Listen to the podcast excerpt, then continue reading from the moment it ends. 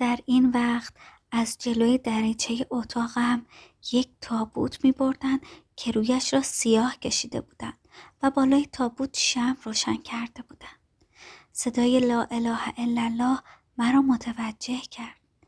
همه کاسبکارها و رهگذران از راه خودشان برمیگشتند و هفت قدم به دنبال تابوت می‌رفتند. حتی مرد قصاب هم آمد برای ثواب هفت قدم دنبال تابوت رفت و به دکانش برگشت. ولی پیرمرد بساطی از سر سفره خودش جم نخورد. همه مردم چه صورت جدی به خودشان گرفته بودند. شاید یاد فلسفه مرگ و آن دنیا افتاده بودند. دایم که برایم جوشانده آورد دیدم اخمش در هم بود. دانه های تسبیح بزرگی که دستش بود میانداخت و با خودش ذکر می‌کرد.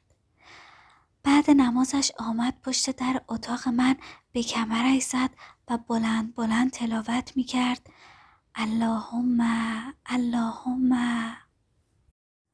مثل اینکه من معمور آمرزش زنده ها بودم. ولی تمام این مسخره بازی ها در من هیچ تأثیری نداشت. برعکس کیف می کردم که رجاله ها هم اگرچه موقتی و دروغی اما اقلا چند ثانیه عوالم مرا طی می کردن.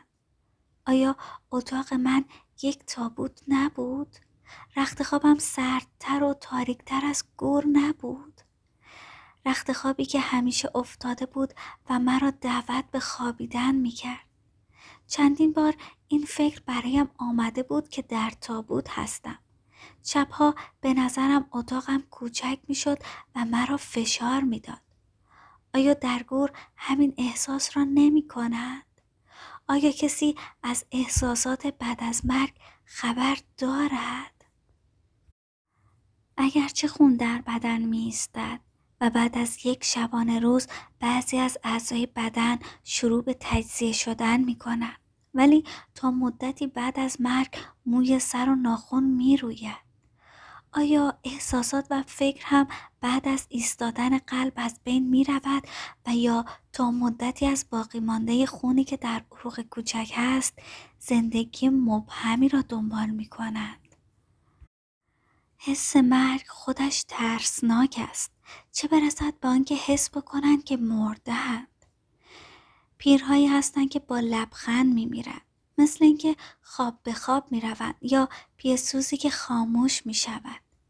اما یک نفر جوان قوی که ناگهان می میرد و همه قوای بدنش تا مدتی بر ضد مرگ می جنگد چه احساساتی خواهد داشت؟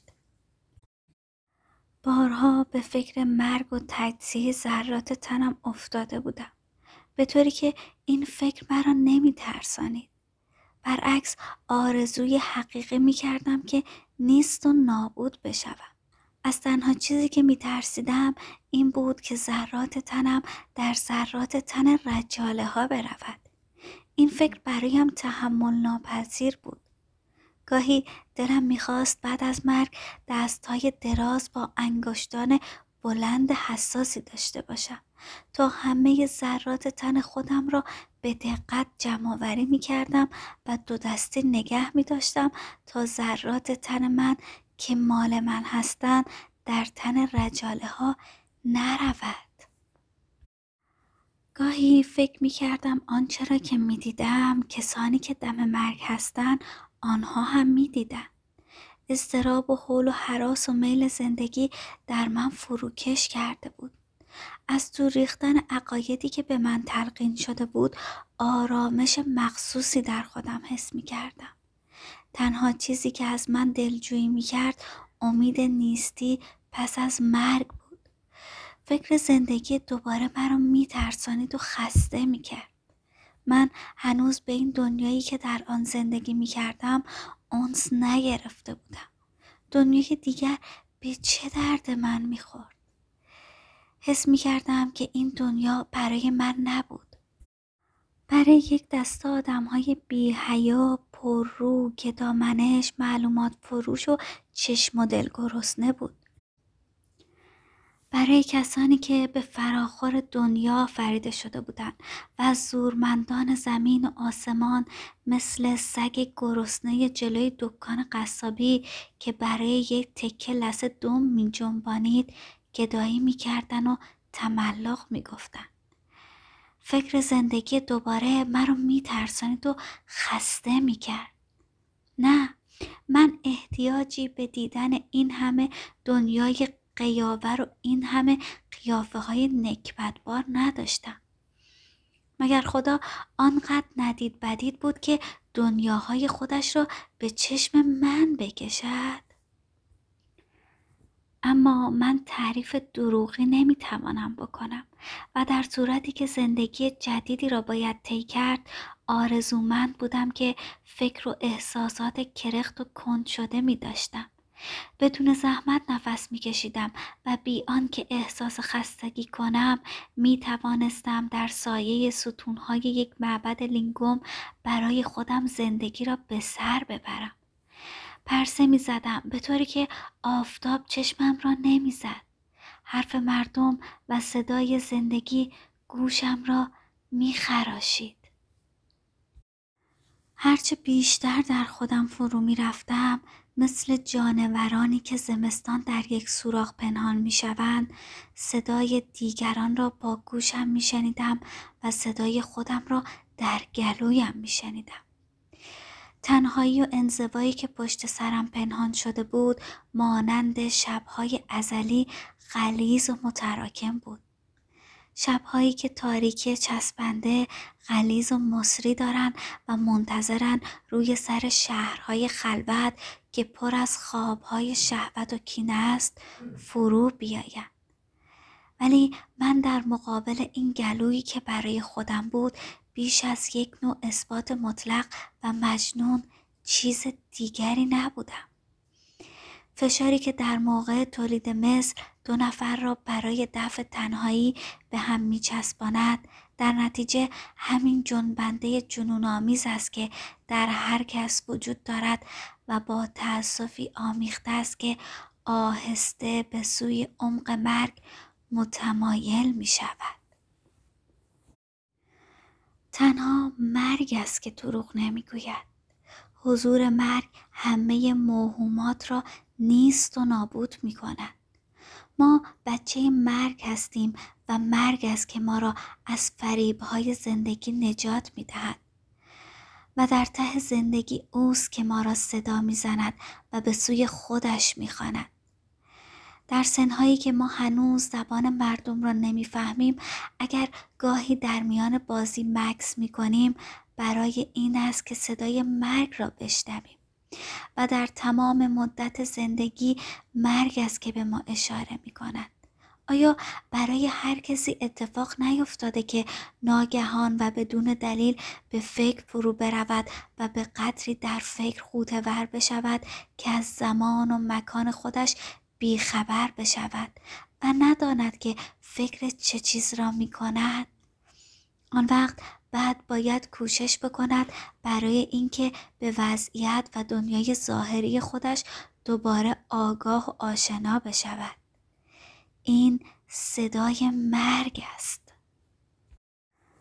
در این رخت خواب نمناکی که بوی عرق گرفته بود وقتی که پلک های چشمم سنگین می شد و می‌خواستم خودم را تسلیم نیستی و شب جاویدانی بکنم همه یادبودهای گم شده و ترس های فراموش شدم از سر نو جان می گرفت.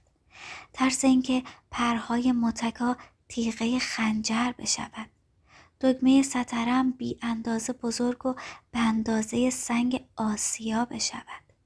ترس اینکه تکنان لواشی که به زمین میافتد مثل شیشه بشکند. دلواپسی اینکه اگر خوابم ببرد روغن پیسوز به زمین بریزد و شهر آتش بگیرد وسواس اینکه پاهای سگ جلوی دکان قصابی مثل سم اسب صدا بدهد. دلهوره اینکه پیرمرد خنزر پنزری جلوی بساتش به خنده بیفتد. آنقدر بخندد که جلوی صدای خودش را نتواند بگیرد. ترس اینکه کرم توی پاشویه حوز خانهمان مار هندی بشود. ترس اینکه رخت خوابم سنگ قبر بشود و به وسیله لولا دور خودش بلغزد مرا مدفون بکند و دندانهای مرمر به هم قفل بشود. حول و حراس اینکه صدایم ببرد و هر چه فریاد بزنم کسی به دادم نرسد. من آرزو می کردم که بچگی خودم را به یاد بیاورم. اما وقتی که میآمد و آن را حس می کردم مثل همان ایام سخت و دردناک بود. صرفه هایی که صدای صرفه یابوهای سیاه لاغر جلوی دکان قصابی را می‌داد. اجبار انداختن خلط و ترس اینکه مبادا لکه خون در آن پیدا بشود. خون این مایه سیاه ولرم و شورمزه که از ته بدن بیرون میآمد که شیره زندگی است و ناچار باید قی کرد و تهدید دائمی مرگ که همه افکار او را بدون امید برگشت لگدمال می کند و نمی‌گذارد بدون بیم و حراس نبود. زندگی با خون سردی و بیاعتنایی صورتک هر کسی را به خودش ظاهر می سازد. گویا هر کسی چندین صورتک با خودش دارد. بعضی ها فقط یکی از این صورتک ها را دائما استعمال می کنند که طبیعتا چرک می شود و چین و چروک می خورد. این دسته صرف جو هستند. دسته دیگر صورتک های خودشان را برای زاد و رود خودشان نگه می دارند و بعضی دیگر پیوسته صورتشان را تغییر می دهند. ولی همین که پا به سن گذاشتن می‌فهمند که این آخرین صورتک آنها بوده و به زودی مستعمل و خراب می شود. آن وقت صورت حقیقی آنها از پشت صورتک آخری بیرون می آید. نمی‌دانم دیوارهای اتاقم چه تأثیر زهرالودی با خودش داشت که افکار مرا مسموم می کرد. من حتم داشتم که پیش از مرگ یک نفر خونی یک نفر دیوانه زنجیری در این اتاق بوده. نه تنها دیوارهای اتاقم بلکه منظره بیرون آن مرد قصاب پیرمرد خنزر پنزری ام آن لکاته و همه کسانی که می‌دیدم و همچنین کاسه آشی که تویش آش جو میخوردم و لباسهایی که تنم بود همه اینها دست به یکی کرده بودند برای اینکه این افکار را در من تولید بکنند. چند شب پیش همین که در شاهنشین حمام لباسهایم را کندم افکارم عوض شد.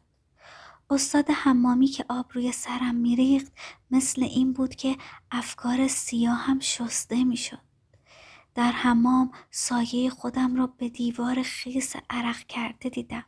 دیدم من همانقدر نازک و شکننده بودم که ده سال قبل وقتی که بچه بودم. درست یادم بود سایه تنم همینطور روی دیوار عرق کرده حمام میافتاد. به تن خودم دقت کردم. ران ساق پا و میان تنم یک حالت شهوت انگیز ناامید داشت. سایه آنها هم مثل ده سال قبل بود. مثل وقتی که بچه بودم. حس کردم که زندگی من همش مثل یک سایه سرگردان سایه های لرزان روی دیوار حمام بی معنی و بی مقصد گذشته است. ولی دیگران سنگین، محکم و گردن کلفت بودند. لابد سایه آنها به دیوار عرق کرده حمام پررنگتر و بزرگتر میافتاد و تا مدتی اثر خودش را باقی میگذاشت. در صورتی که سایه من خیلی زود پاک می شد. سربیانه که لباسم را پوشیدم حرکات قیافه و افکارم دوباره عوض شد. مثل اینکه در محیط و دنیای جدیدی داخل شده بودم. مثل اینکه در همان دنیایی که از آن متنفر بودم دوباره به دنیا آمده بودم در هر صورت زندگی دوباره به دست آورده بودم چون برایم معجزه بود که در خزانه حمام مثل یک تکه نمک آب نشده بودم. زندگی من به نظرم همانقدر غیر طبیعی، نامعلوم و باور نکردنی می آمد که نقش روی قلمدانی که با آن مشغول نوشتن هستم. گویا یک نفر نقاش مجنون وسواسی روی جلد این قلمدان را کشیده اغلب به این نقش که نگاه می کنم مثل این است که به نظرم آشنا می آید. شاید برای همین نقش است. شاید همین نقش مرا وادار به نوشتن می کند. یک درخت سرو کشیده شده که زیرش پیرمردی قوز کرده شبیه جوکیان هندوستان چنباتمه زده عبا به خودش پیچیده و دور سرش را شالمه بسته به حالت تعجب انگشت سبابه دست چپش را به دهنش گذاشته. روبروی او دختری با لباس سیاه بلند و با حرکت غیر طبیعی شاید یک بوگامداسی است جلوی او میرقصد. یک گل نیلوفر هم به دستش گرفته و میان آنها یک جوی آب فاصله است. پای بساط تریاک همه افکار تاریکم را میان دود لطیف آسمانی پراکنده کردم. در این وقت جسمم فکر می کرد جسمم خواب می‌دید میلغزید و مثل اینکه از سقل و کسافت هوا آزاد شده در دنیای مجهولی که پر از رنگها و تصویرهای مجهول بود پرواز می‌کرد. تریاک روح نباتی روح بدی حرکت نباتی را در کالبد من دمیده بود. من در عالم نباتی سیر می کردم. نبات شده بودم؟ ولی همینطور که جلوی منقل و سفره چرمی چرت می زدم و عبا روی کولم بود نمی‌دانم چرا یاد پیرمرد خنزر پنزری افتادم. او هم همینطور جلوی بساتش قوز می کرد و به همین حالت من می نشست. این فکر برایم تولید وحشت کرد. بلند شدم. عبا رو دور انداختم. رفتم جلوی آینه. گونه هایم برافروخته و رنگ گوشت جلوی دکان قصابی بود. ریشم نامرتب ولی یک حالت روحانی و کشیده پیدا کرده بودم. چشمهای بیمارم حالت خسته، رنجیده و بچگانه داشت. مثل اینکه همه چیزهای سقیل زمینی و مردمی در من آب شده بود. از صورت خودم خوشم آمد. یک جور کیف شهوتی از خودم می بردم. جلوی آینه به خودم می گفتم درد تو آنقدر عمیق است که ته چشمت گیر کرده و اگر گریه بکنی یا اشک از پشت چشمت در می آید و یا اصلا اشک در نمی آید. تو احمقی چرا زودتر شر خودتو نمی کنی؟ منتظر چی هستی؟ هنوز چه توقعی داری؟ مگه بغلی شراب تو پستوی اتاقت نیست؟ یه جرعه بخور و دب برو که رفتی احمق تو احمقی من با هوا حرف می‌زنم